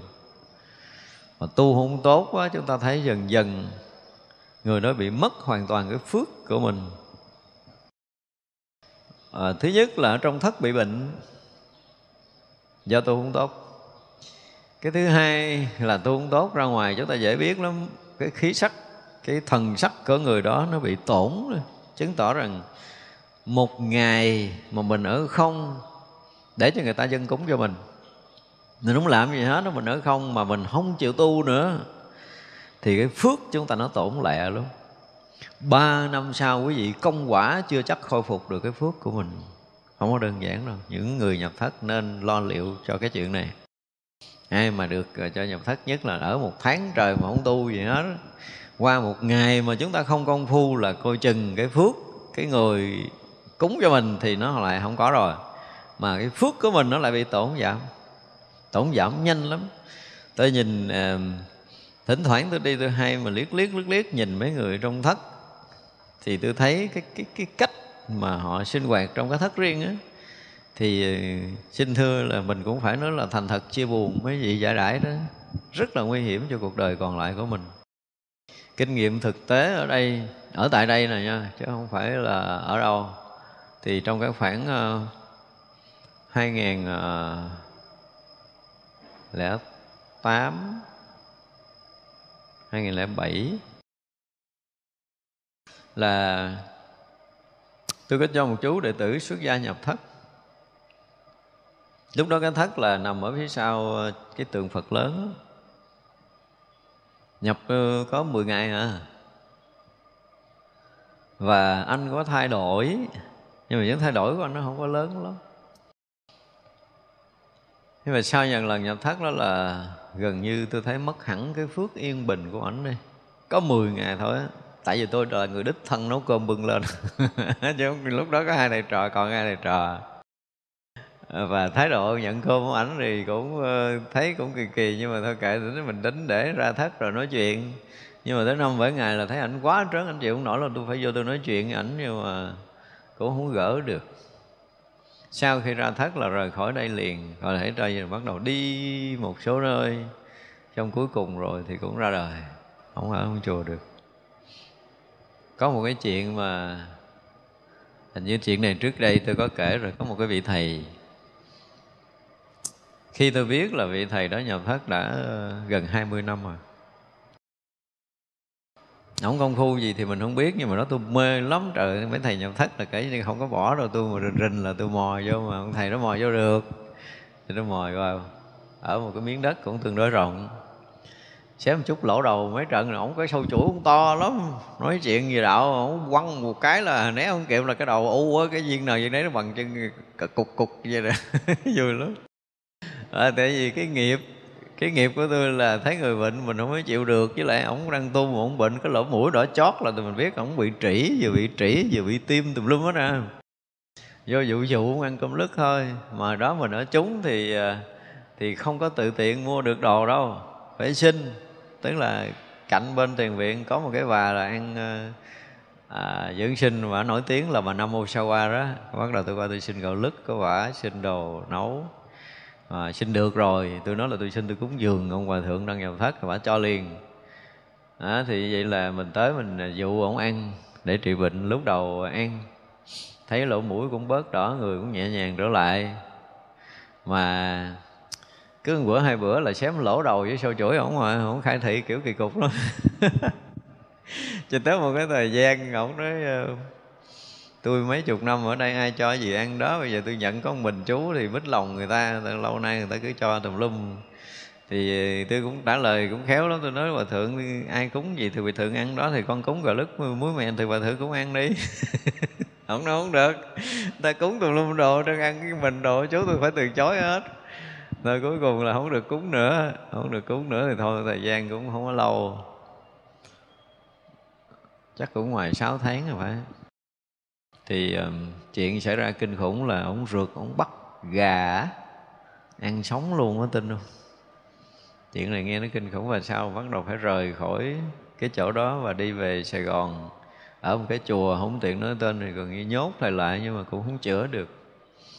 Vì cái bệnh mình lệch rồi là khó chữa, công phu mà nó lệch lệch một phần là gì? Thứ nhất là cái pháp tu không có rõ ràng ở tại thiền viện mà không có theo cái pháp tu của của hòa thượng. Cái thứ hai là, như nãy mình nói là chỉ cần mấy ngày giải đãi thôi là có khi cả đời khôi phục cái phước báo mình không được. Thật ra mấy chục năm ở trong thiền thất mà ra lại bị, mình thấy rất là tiếc. Bây giờ thì vị đó tịch rồi. Cho nên chúng ta thấy nói về cái chuyện mà công phu chuyên môn và nhất là những người mà được nhập thất lâu ngày. À, chúng ta sơ xuất cái tâm của mình chúng ta giải đãi một ngày thôi có khi nó sẽ sụp đánh đánh sụp mình. Hiện đây tôi sẽ tôi đã phải bị thực sự là phải nhắc nhở những cái người nhập thất vì à, nhập thất lâu là một cái gì đó khiến cho tất cả những cái công phu của mình ngàn đời ngàn kiếp bây giờ bắt đầu gom tụ lại. Không đơn giản đâu nha. Những người nhập thất lâu là chúng ta phải gần như gom hết phước của mình lại trong giai đoạn mà chúng ta được nhập thất. Để rồi mình tận dụng cái phước báo của mình, giữ yên ổn, thanh tịnh tâm của mình, giữ được cái trí tuệ của mình được sáng để mình được làm chủ mình, giống như cái Phật đang chỉ ở đây, tức là thiền không được gián cách không rời xa được thực tại luôn làm chủ được luôn quán sát được cái hạnh của mình và làm chủ tự tâm của mình một cách trọn vẹn thì chúng ta cái phước đó càng ngày nó càng lớn. Và phước lớn thì có khi ngủ đêm tới sáng nội cái công phu chúng ta đã thay đổi vượt bậc rồi. Cho nên người nào mà nhập thất mà ba ngày, bảy ngày mà thấy mình vẫn còn ở cái vị trí cũ hoặc là chúng ta thấy chúng ta không bằng hồi đầu là coi như chúng ta đã bị giải đãi mà mình không phát hiện có một cái lúc nào đó mình ờ, giống như chủ quan thôi. Chúng ta dùng từ là chủ quan. Thì mình thấy tại vì ở chỗ yên rồi đâu có ai làm động mình đâu. Và không có chuyện làm động thì tâm của mình nó không có dính mắc hoàn cảnh là nghĩ mình ngon. Nhưng mà còn ở bên trong là cái cái tâm của mình đang dậy khởi mà mình không làm chủ. Mình chỉ cần một đoạn nghĩ là chuyện quá khứ vị lai thôi. Mình nghĩ tới cái chuyện dướng mắt về gia đình à, về tình cảm cá nhân về cái gì thôi là xem như chúng ta đã rất sâu xuống cái trần gian rồi. Và như vậy là bao nhiêu phước lành của mình khó có thể khôi phục được khiến chúng ta phải bị bất an. Đó là điều mà những người mà ở yên tu tập phải biết nhất là những người nhập thất. Cho nên ở đây là à, với cái nhìn của đức phật đức phật cũng thương những người thí chủ cúng dường cho đệ tử của mình là chúng tỳ kheo tăng. Cho nên là Đức Phật mong là tất cả những cái vị tạo ra vật dụng để cúng dường có được quả báo lớn và có được lợi ích lớn. Mà muốn có được quả báo lớn, có lợi ích lớn thì tỳ kheo phải là kiên trì về viên mãn giới lực, rồi là nội tâm tịch tỉnh, thiền định, không gián cách và thành tựu quán hạnh của mình. Được những cái điều này thì thí chủ thiệt là có phước. Mỗi khi được cúng một hạt gạo thôi, không cần cúng nhiều được mà thành tâm kính lễ một cái vị như thế này thôi là họ cái phước báo không biết hưởng cho tới bao nhiêu đời mới hết. Ở đây đức phật không nói lớn cỡ nào nhưng mà mình biết là nếu một vị mà thực sự thanh tịnh cỡ chừng này mà thí chủ mà được cái dịp để cúng dường thì đời của họ là giống như là bị gọi là trúng trúng số lớn chứ không phải trúng số nhỏ. Đó thì vậy là đức phật nói tiếp tất cả những cái vị mà à, tỳ kheo cái ước nguyện là mong rằng do bà con quyết thống của ta khi họ chết và mệnh chung, nghĩ đến ta với tâm hoan hỷ, được ờ, nhờ vậy được quả báo lớn, được lợi ích lớn, tỳ kheo ấy cũng phải thành tựu viên mãn giới luật. Rồi nội tâm của phật phải tịch tỉnh, rồi không gián đoạn thiền định và phải thành tựu quán hạnh. Thì đây nói tới người thân nè, chúng ta thấy một cái điều rất là hay nha thì cái câu ờ, Việt Nam của mình là cái gì? Nhất nhân thành đạo cũ quyền thân, đúng không? Đây là nói tới cái chuyện người thân.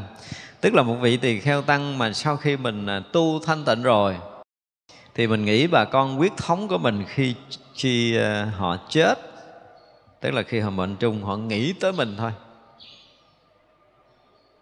Tức là thương quý một cái vị tỳ kheo tăng thanh tịnh nha. Chứ mình đừng có nghĩ là cái chuyện bị ờ, về cái việc mà gọi là cái cái tình cảm cá nhân, gia đình. Cái đây là một cái kinh nghiệm, đây là một cái kinh nghiệm. Kinh nghiệm này tất cả những người tu chúng ta nên nên bắt đầu suy nghĩ tới rồi. Mình cứ nghĩ là sau một thời gian mình học đạo, mình hiểu đạo rồi, mình cũng thương gia đình, mình muốn về, mình thăm để mình giảng đạo cho cha mẹ mình nghe, thì điều này nó đúng chứ không phải nó sai và xưa thiệt là hồi xưa tôi mắc cái lỗi này nhưng mà sau những cái lần ờ,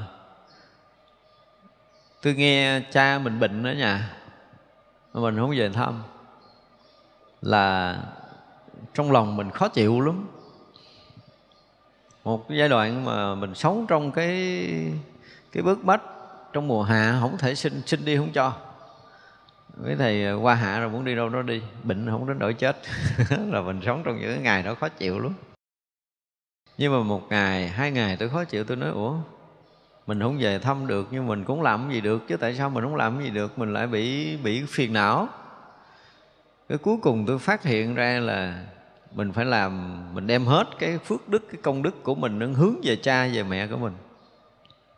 Và bắt đầu nhiếp tâm lại tu tập tôi quyết định trong cái đêm đó tôi phải điền định cho tới được cái điều mình muốn.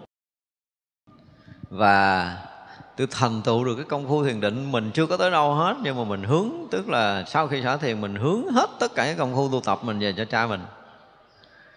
Và sau đó nghe thông tin khỏe lại nghe thông tin cha mình khỏe lại tôi nghĩ là chuyện này nó trúng. Nhưng mà rồi từ đó tôi bắt đầu lấy làm kinh nghiệm để mỗi lần mà mình nghĩ về cái chuyện, lúc đó mình chưa có thoát, thì cái chuyện tình cảm của mình với cha mẹ mình nó là một cái gì cũng lớn lao lắm chứ nó không có nhỏ. Thì mỗi lần mình nghĩ tới cha mẹ mình là đêm đó tôi phải thức trắng đêm để tôi công phục. Tôi là vậy đó.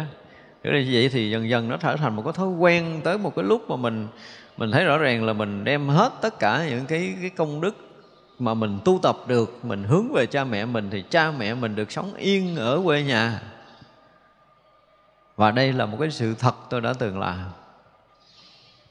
Nên tôi không có nghĩ tới cái chuyện phải đi về thăm nữa. Hồi hồi đầu thì xin về thăm thăm nhiều. Tại vì đi đoạn người ba bệnh nhiều cho tới khi mất đó, là giai đoạn mình tới lui thăm rất là nhiều. Nhưng mà sau đó tôi thấy đi thăm nhiều ờ, lại mất cái thời gian công phu này nọ kia đủ thứ hết. Cho nên tôi làm chuyện khác tôi thay đổi.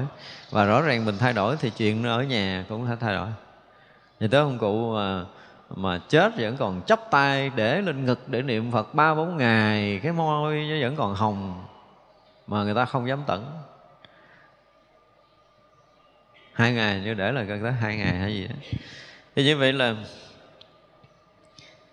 tới giờ phút này những người tu mà tu tốt thì chắc chắn cái người thân của chúng ta sẽ được lợi. Đây là một cái sự thật. Cho nên ở đây chính đức phật cũng nói mà là nếu có vị tỳ kheo nào ước nguyện mong rằng bà con quyến thuộc của mình khi chết, khi mệnh chung nghĩ tới mình, thì tâm sẽ hoan hỷ. Nhờ vậy mà tâm hoan hỷ, rồi đồng thời được quả báo lớn và được lợi ích lớn. Mà muốn cho người thân của mình được quả báo lớn, được lợi ích lớn khi nghĩ về mình trước cái phút lâm chung, thì mình phải là cái người gì? Giới lực viên mãn. Mình phải là cái người nội tâm tịch tỉnh là cái người không gián cách thiền định và người thành tựu quán hạnh bốn điểm này mình phải đạt được. Thì mình nằm ngủ đi, cha mẹ mình cũng siêu nữa, khỏi cần phải làm tụng kinh cầu siêu. Còn nếu bốn cái này mà mình không có được á, người tu, bây giờ ở đây mới nói xa hơn nữa là người tu muốn cầu siêu cho người khác, muốn giúp ích những cái vong linh để được siêu thoát thì mình cũng phải đạt được bốn cái điều này đây là cách mà đức phật dạy rất là khéo. Chứ còn mình ờ, chưa có thành thánh, thì đương nhiên là giữa cái tình của mình với cha mẹ của mình là nếu mà nói về thí chủ, đó là hai vị đại thí chủ trong đời của mình. Nếu mà nói là người ơn thì đó là hai cái bậc đại ân nhân trong đời của mình. Và chúng ta quyết lòng để đền tả bằng cách là chúng ta phải viên mãn giới luật bằng cách là nội tâm phải tịch tỉnh, rồi thiền định không gián cách và thành tựu quán hạnh cái đã. Và nếu mà mình đi tu mình không thành tựu được bốn cái điều này, mà mình muốn quay về để mình giúp ích cha mẹ mình thì chẳng ích được cái gì đâu. Gặp nhau để để đỡ nhớ, đỡ thương, đỡ luyến ái. Chứ còn lợi ích thì không có. Nhớ đây chỉ cần mình ở trong chùa, mình không có về nhà, thậm chí là khi cha mẹ chết chúng ta không có mặt nhưng mà chúng ta đang thành tựu bốn cái điều này. Và người thân chúng ta trước khi chết chắc chắn là sẽ nghĩ tới mình. Và đơn giản họ nghĩ tới mình thôi, họ thương mình thôi, thì đủ để có thể đem lại lợi ích lớn cho họ. Đủ để có thể đem quả báo lớn cho họ. Đây là một cái điều tuyệt vời mà đức phật dạy rất là khéo cho cái việc là người thân của chúng ta. Thì những người nào mà thân cận những người nào mà là người ơn của những vị tỳ kheo tăng thanh tịnh như thế này thì họ đều được lợi ích chứ không phải quyết thống đâu mà nha. Cho nên đó, là ví dụ như phật tử là người à, người ơn ngoài cha mẹ ra thì còn một số một số vị thí chủ là ân nhân của mình họ đã từng ủng hộ mình tu tập họ đã từng giúp đỡ phương tiện cho mình họ đã từng lo lắng phụng sự cho mình hoặc là cho tam bảo thì chính những người này, cái phúc lâm chung mà họ họ thương quý tam bảo và họ nghĩ tới mình. Và nếu mình thành tựu viên mãn giới lực, nội tâm tịch tỉnh, không gián đoạn thiền định và thành tựu quán hạnh thì họ cũng được lợi ích lớn ở trên thì Đức Phật nói rồi, chỉ cần cúng dường, họ tạo ra đồng tiền, họ tạo ra thực phẩm, họ tạo ra thuốc men cúng dường thì họ cũng được được lợi ích lớn rồi. Đó là bên ngoài là thí chủ. Còn bây giờ là quyết thống của chúng ta sau khi mình xuất ra rồi là coi như cha mẹ không còn dính không còn lo về à, à, cái cái việc ăn ở của mình nữa. Mình ở trọn trong tam bảo để mình tu tập và mình đạt được những cái điều này rồi thì khi lâm chung cha mẹ chỉ cần nghĩ tới mình thôi. Quyết thống của mình chứ không phải là cha mẹ không bà con quyến thuộc của mình luôn. Họ nghĩ tới mình với cái tâm thực sự hoan hỷ cho cái sự thanh tịnh cho cái sự tịch tỉnh cho cái thiền định của mình và cho cái sự quán hạnh của mình họ hoan hỷ với cái điều đó thôi là họ sẽ được lợi ích lớn. Và lợi ích lớn ở đây Đức Phật hồi xưa thì hệ thống kinh nguyên tỷ không nói tới cái chuyện là cái gì? À, siêu. Không có nói cái chuyện là siêu thoát. Không có nói chuyện cầu siêu. Ở đây nói chuyện lợi ích lớn thôi. Mà bây giờ thì chúng ta hiểu cái lợi ích lớn là gì. Có nghĩa là họ được sinh tới những cõi giới an lành à, hoặc là họ trở lại loài người thì họ cũng được có phước báo lớn gì đó họ sẽ được sống tốt hơn cái đời trước vân vân. Thì đây là cái cách. Đức Phật nhìn thấy rất là rõ về cái cái người thanh tịnh một cái vị tỳ kheo thanh tịnh thì sống thứ nhất là lợi ích cho cái người ủng hộ mình cái người hộ vệ người hộ pháp mình cái người lo lắng chăm sóc cúng dường mình. Cái thứ hai là thân bằng quyến thuộc quyết thống của mình cũng được lợi ích nữa. Chứ nếu không đó là một người con khi lớn lên, cha mẹ nuôi mình lớn lên rồi, tới tuổi già mình không có gần gũi để phụng sự. Thì nếu nhìn ở góc nhìn thế gian thì mình là người bất hiếu. Cha mẹ mình không có lo, cơm nước mình không lo, mình không có chăm sóc cha mẹ mình được ngày nào giờ nghĩ lại cái lúc mà mình, chúng ta còn ở trong bụng thì mẹ đã cô mang 9 tháng rồi ra đời đó là ẩm bồng, bú sú nuôi nấng chúng ta từng ngày, từng giờ. Chúng ta chưa làm cái gì cho cha mẹ chúng ta được một ngày. Và mình đi rồi. Và nhiều người còn học cái kiểu ờ, kiểu đó, tôi cũng đã bị. Tức là hồi mới xuất gia thì cắt ái từ sở thân cho nên quên luôn hẳn cha mẹ của mình.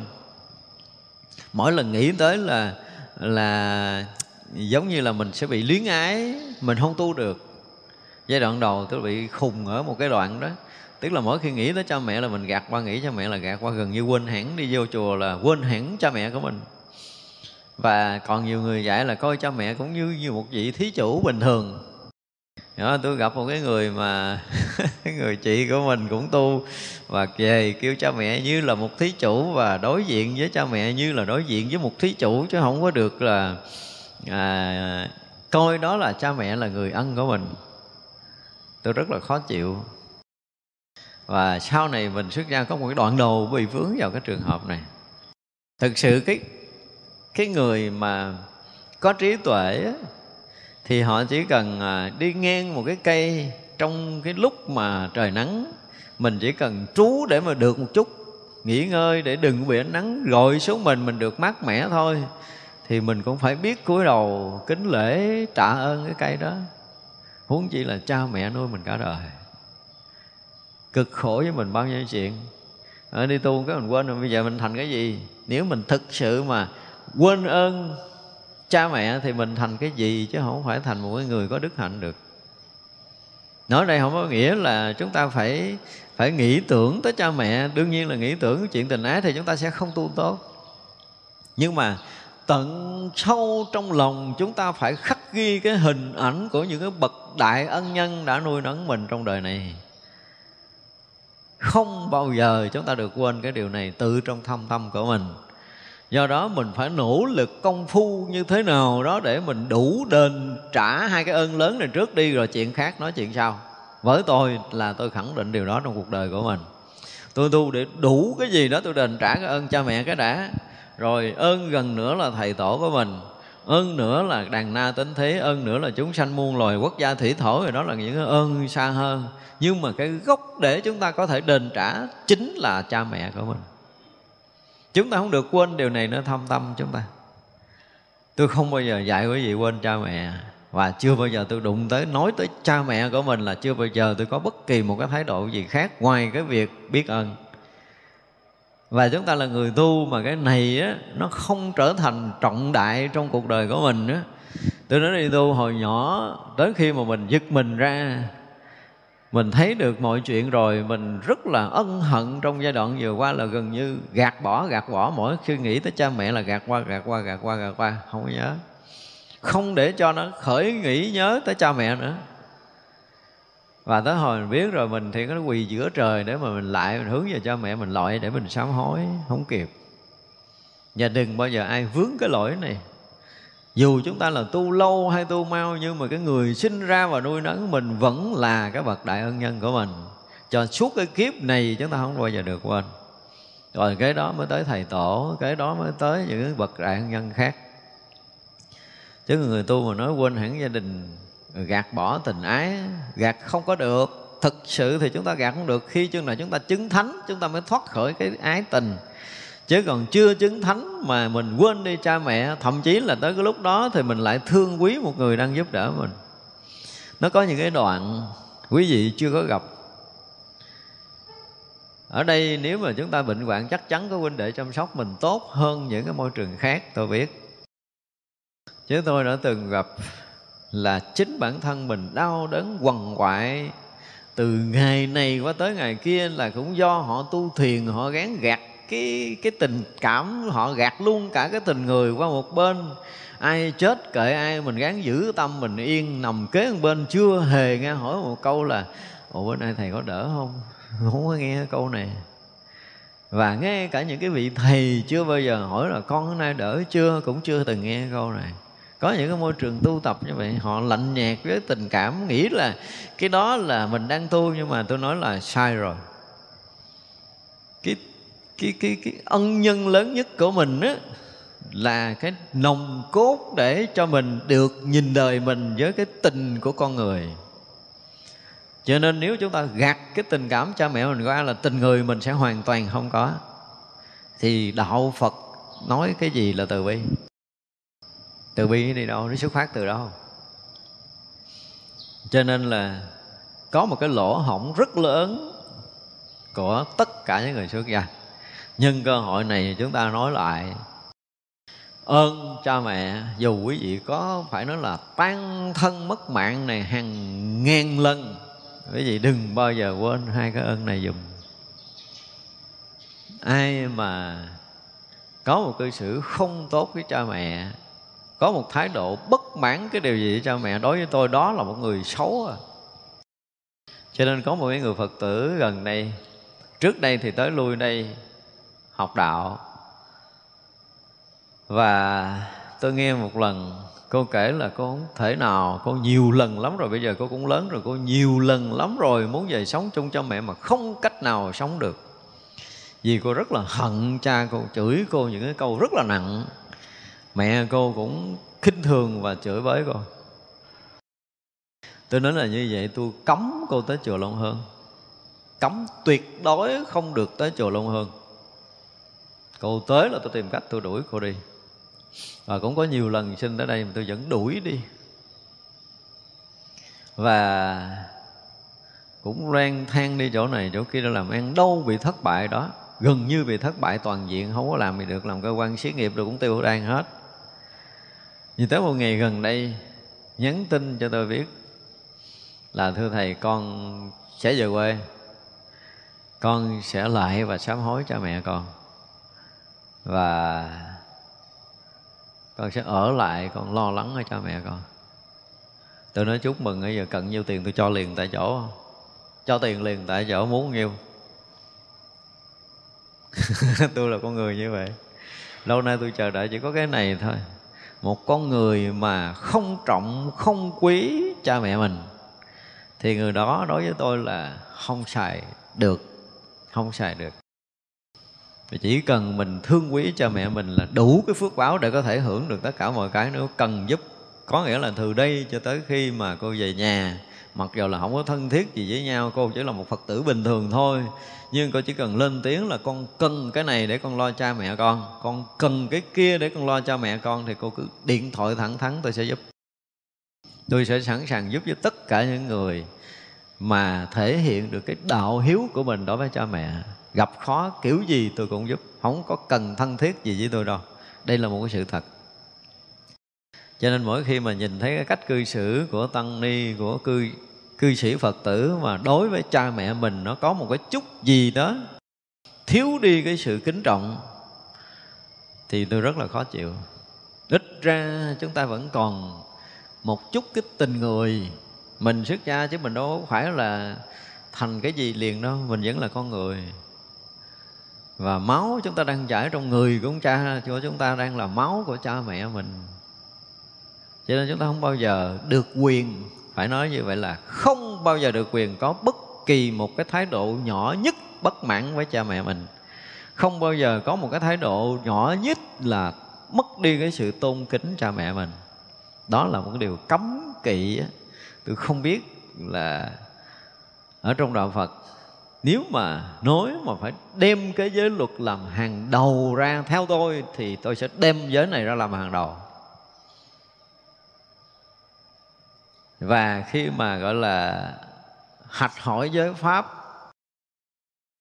để có thể thọ giới, hoặc là những cái bài thi để có thể lên lớp cho các cái lớp của Phật học, là phải lấy cái này ra, theo tôi là lấy cái này ra làm cái điểm trọng tâm trước cái đã tình người, chúng ta không có trọn vẹn thì đừng có nói cái gì nữa. Mà tôi thấy là nhiều người cứ nói với mình hoài. Cả bữa đó có một cái cô này không biết tại sao người nữ là bị nhiều, người nam tại họ không có tâm sự thiệt hay sao nói chuyện với tôi là, thưa thầy, bây giờ con rất là hận cha con con hận thiệt á, thầy mỗi lần nghĩ tới cha con là con rất là khó chịu, con đau nhói tim, con con tức tối, con quất ức lắm. Ủa, kể ra hàng loạt những cái chuyện đó. Thì nói bây giờ cô tính sao? Nói không về gặp sao? Tôi nói không, cô nên về. Và chuẩn bị một cái dao thật bén. Cô lợi cô nói, cha cha đã từng làm con đau khổ thế này thế kia cái nọ rồi. Bây giờ con xử cha này con chém cha để con không thấy mặt cha trong cuộc đời này nữa cái nói giờ là làm vậy sao được thầy? Tự nhiên thầy xuống chém cha con. Tôi nói ủa mày hận mày phải chém cho nó đã chứ tại sao mày hận? Hận là phải xử. À, mình nói kiểu đó hồi bắt đầu mình mới phân tích cho chị. Và trước khi mày chém cha mày ta chỉ cho con cái cái gì liên quan tới cha mày mày cứ xử đi. Đúng không? Bây giờ mày coi cơ thể mày cái gì dính tới cha mày cái đầu dính không? Mày chặt cái đầu, mày lỗ mũi dính, mày lóc cái lỗ mũi, mày cái tay mày dính, mày lóc cái tay, mày chặt cho hết, mày bầm cho hết những cái gì liên quan tới cha mày cho nó đã tức cả đi. Rồi xong rồi về kiếm ổng chém. Cái nữa đâu được, con chém hết cái cơ thể của con nát con chết mất, rồi lấy gì con chém ổng tôi tính đi hận ổng. Mà ổng lên gắn với cơ thể mình là gần như là từng tế bào một nó dính đó, bây giờ tính sao? Bây giờ mình không có chơi với người đó nữa, thì cái gì liên quan tới người đó là mình phải sao? Phải xử đẹp. Đó, tính cái kiểu giang hồ đi. Nói hồi chỉ giật mình. Tại đó là nếu không làm được cái điều đó thì bây giờ phải gấp rút quay về quỳ quỳ ở trong nhà đó. Ít lắm là cũng phải ba ngày ba đêm. Lại cha mẹ suốt ba ngày ba đêm để xin sám hối đi mười mốt. Cho vô chùa luôn hương chơi. Còn không thì đừng bao giờ quay mặt lại tới đây nữa phải xử. Chứ những cái người đó là nó sẽ bị ảnh hưởng rất lớn đối với xã hội. Và Đức Phật là một bậc giác ngộ, chúng ta thấy không? Nói chuyện đó cái chuyện mà ai mà cúng dường cho những vị thanh tịnh đều đều được lợi ích lớn. Có nghĩa là Đức Phật nghĩ tới cái chuyện là dạy cho chư tăng trở thành một cái người thực sự thanh tịnh và có lợi ích cho xã hội. Khi người ta nghĩ tới mình người thân mình nghĩ tới mình hoặc là người không thân nghĩ tới mình với cái tâm hoan hỷ thì họ cũng được lợi ích lớn. Đây là cách mà đức phật dạy rất là sâu. Là chúng ta phải hiểu và cái thứ hai là trong cái tình quyết thống của mình đó, đức phật không có bao giờ bác bỏ đâu. Và mong rằng tất cả những cái người mà liên quan quyết thống với chúng ta thì họ sẽ được lợi ích lớn khi họ lâm chung mà họ còn nghĩ tới mình với cái tâm thương yêu và hoan hỷ thì khỏi cần tụng kinh cầu siêu họ cũng được siêu thành ra cái việt nam chúng ta có một cái câu hay là gì nhất nhân thành đạo cũ quyền thân Thấy chưa? Mặc dù ở đây chưa có phải là người thành đạo nhưng mà là người thanh tịnh rồi. Chỉ cần thanh tịnh thôi là phước báo cũng đã quá lớn cho cha mẹ, cho củ quyền thất tổ của mình rồi cho nên khi một người tu á, mà khi phát tâm xuất gia chúng ta phải hiểu một cái điều là ngoài cái việc á, là chúng ta tìm cái đạo lý giác ngộ giải thoát để tự cứu thoát cho chính bản thân mình ra. Thì cái chuyện kế tiếp là gì? Chúng ta phải nghĩ trong đầu của mình. Vì cái ơn của cha mẹ chúng ta lớn quá. Ơn của quyền thất tổ lớn quá. Ơn chúng sanh muôn loài lớn quá chỉ có chuyện mà thành đạo thì mình mới hy vọng là mình trả được ít phần. Chứ còn cái chuyện mình không thành đạo là mình không trả được cái gì đâu. Thành ra là nhiều khi tôi nói chơi, tôi nhận được cái gì giúp đỡ của người nào, tôi hay nói một câu chơi chơi, tôi nói đợi tôi thành đạo tôi trả hết cho nha, trả đủ. Đó là một câu nói chơi, nhưng mà thật tâm của mình, khi mình nhận bất kỳ một cái ơn nào của ai trong cuộc đời này, thì mình phải phát tâm phát nguyện tu tập và hồi hướng cái phước lành mình cho người đó ngay cái giờ phút đó. Mặc dù mình dùng cái từ là nói tôi tôi tôi tôi nhận cái này à, đại tư thành phật tôi trả đủ. Thì đó là cũng là một cái câu nói giỡn thôi nhưng mà thâm tâm của mình đã nghĩ tới cái chuyện là người ta lo lắng cho mình người ta giúp đỡ mình là vì cái mục đích là họ cũng muốn mình thành đạo. Cho nên mình mình phát nguyện để mình thành đạo để mình đem cái đạo lực của mình, đem trí tuệ của mình mà mình đền trả tất cả những cái ơn mà mình đã thọ trong cái cuộc đời này cũng như trong tam giới này chứ đừng nói trong cuộc đời này. Thì đó là một cái người mà phải nói là phải khéo để gìn giữ cái tâm của mình.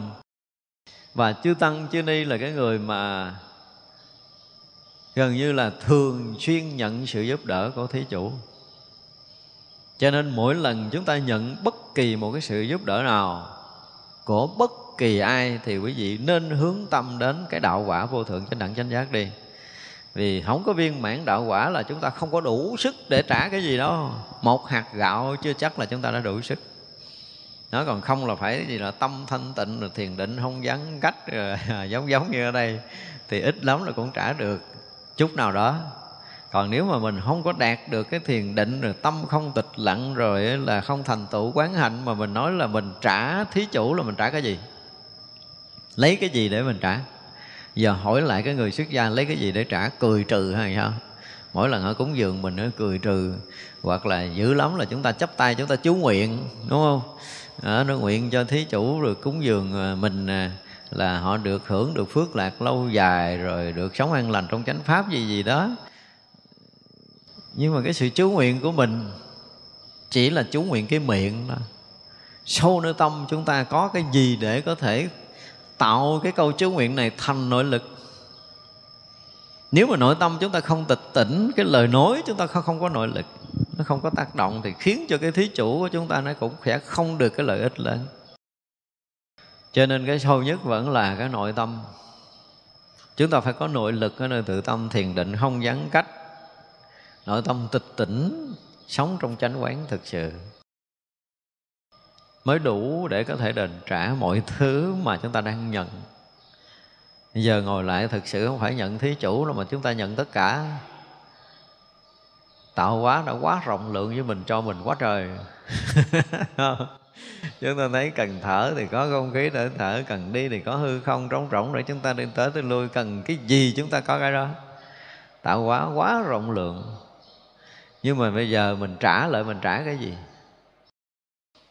Cho nên bây giờ mình phải phải nói là thực tập cái hơi thở của tôi. Thì chúng ta trả từng hơi thở một. Thả từng hơi thở một, tức là mình với với tròn đầy cái yêu thương là một cái sự trả mà phải nói là tuyệt vời nhất. Theo tôi là sự trả tuyệt vời nhất. Rồi như vậy phải nhắc nhở mình phải định trả hoài. Mình phải nhìn ờ, mình ờ, hướng đến cuộc đời này bằng tất cả những cái sự yêu thương. Những sự tôn kính của mình, cái lòng tri ân của mình mà muốn vậy thì phải từng hơi thở một. Chứ chúng ta không có chờ nữa chúng ta không có chờ đợi nữa. Ngoài cái việc mà chúng ta tụng kinh ra ngoài cái việc mà chúng ta tọa thiền ra thì trong tất cả những sinh hoạt khác là chúng ta vẫn cũng phải hít thở. Và hít thở thì tâm tâm niệm niệm bằng cái này đi. Thì chúng ta sẽ thấy cuộc đời mình hay lắm quý vị sẽ thấy mà trí của chúng ta sẽ, sẽ mở và cái thiền định chúng ta cũng sẽ khai thông thực tập cái này trong khoảng uh, thử đi quý vị thử một tuần bảo đảm là tuần sau sẽ có nhiều thay đổi hay. Đúng không? Mỗi tuần chúng ta có một cái mới vậy nhưng mà cái này là cái mà phải thấy hành suốt đời á. Theo tôi là nên hành cái hơi thở này suốt đời. Và ai hành hơi thở này suốt đời là chắc chắn sẽ có sự lợi ích. Đó đối với cuộc đời này chúng ta đem tất cả những sự yêu thương và tôn kính của mình. Nó dài tôn kính nó dài cho nên mình nói là trọn vẹn cái yêu thương là đủ và trong đó thì kèm với sự tôn kính, sự quý mến, sự kính trọng cái gì cái gì đó thì thì nó là cái chuyện ở sau đó. Nhưng mà chúng ta phải có cái tâm này, hướng đến cuộc đời mà không bằng cái sự yêu thương thì mình thiệt là không có đáng sống trong đời này. Tại vì là mình đón nhận tất cả sự yêu thương của từ tạo hóa cho tới tới thầy tổ mình, cho tới cha mẹ mình, cho tới chúng sanh, cho tới đàn na, chính chủ, tất cả mọi thứ rồi. Chúng ta đã từng nhận những cái này rồi vì họ thương mình, họ mới cho mình. Thì bây giờ mình cũng phải đáp trả lại bằng tình thương đó mới xứng đáng. Và hơi thở nào chúng ta còn thở, thì chúng ta còn đầy đủ cái lòng thương yêu.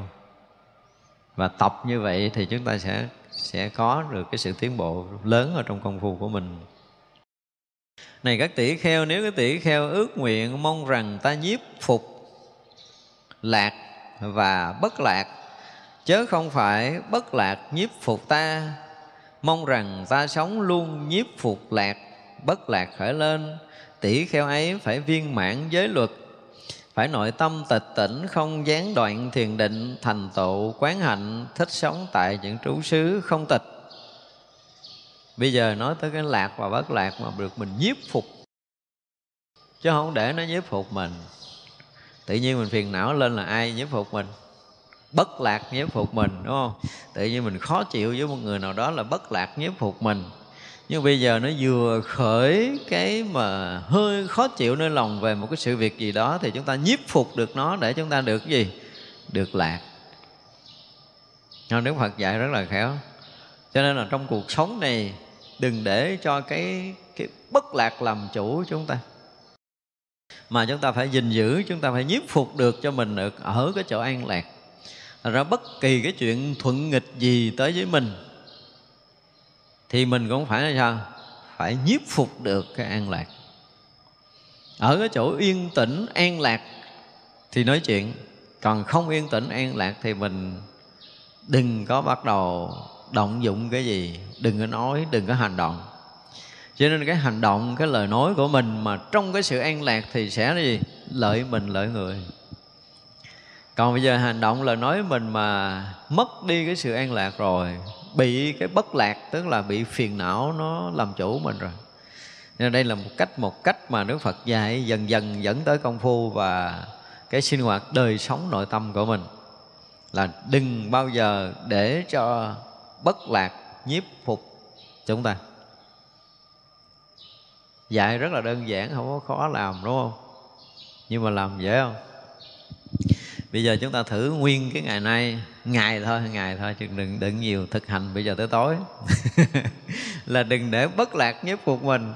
Mình phải nhiếp phục được bất lạc, có nghĩa là từ đây tới chiều không có cái chuyện gì phiền xảy ra, có bất kỳ một cái chuyện bất trắc nào xảy ra, mình không có được để cho cái sự bất giác, để cho bất lạc, để cho bất an xảy ra nơi tâm của mình. Như vậy là kể từ bây giờ cho tới suốt cái ngày hôm nay, chúng ta hành trì một cái chuyện rất là nhỏ thôi, là luôn luôn khống chế nhiếp phục được cái bất lạc, cái bất an, cái dao động nơi tự tâm của mình. Thì đó cũng là một cách để chúng ta công phu. Và ai mà thành tựu được cái này suốt cả một ngày, thì xem như ngày đó là cái gì? Là suốt một ngày chúng ta an lạc thanh tịnh. Còn mất đi cái sự an lạc thanh tịnh, tức là bị bất lạc nhiếp phục chúng ta rồi mà bị bất lạc nhiếp phục thì coi như là công phu chúng ta nó không tốt. Chúng ta không phải là cái người à, gọi là gì? Để cho thiền định không gián cách. À, không phải là cái người nội tâm tịch tỉnh không phải là cái người làm chủ được cái quán hành của mình. Thì như vậy là chúng ta sơ thất công phu. Này các tỷ kheo nếu các tỷ kheo ước rằng mong rằng chúng ta nhiếp phục khiếp đảm và sợ hãi chứ không phải khiếp đảm và sợ hãi khiếp phục ta. Mong rằng ta luôn nhiếp phục, khiếp đảm và sợ hãi khởi lên. Tỷ kheo ấy phải sống viên mãn với luật, phải sống với nội tâm tịch tỉnh, phải sống với thiền định không gián đoạn và thành tựu quán hạnh, thích sống nơi trú xứ không xa. Đó thì bây giờ hồi nãy là, hồi nãy là không có an lạc, bây giờ là xa hơn cái không an lạc là sợ hãi và khiếp đảm. Thì cái từ này là chúng ta nghe là chúng ta đã quá xa rời cái cái công phu rồi đúng không? Cái sự sợ hãi khiếp đảm. Thì chúng ta sợ à, là gần như không có cái gì xảy ra chúng ta không sợ. Và nỗi sợ hãi này chắc chúng ta sẽ nói một cái bài dài. Thôi bây giờ chúng ta nghĩ thì để chiều chúng ta sẽ học tiếp nói về cái này. Cái gì chắp tay hồi hướng chúng ta nghĩ chúng à, sanh à, vô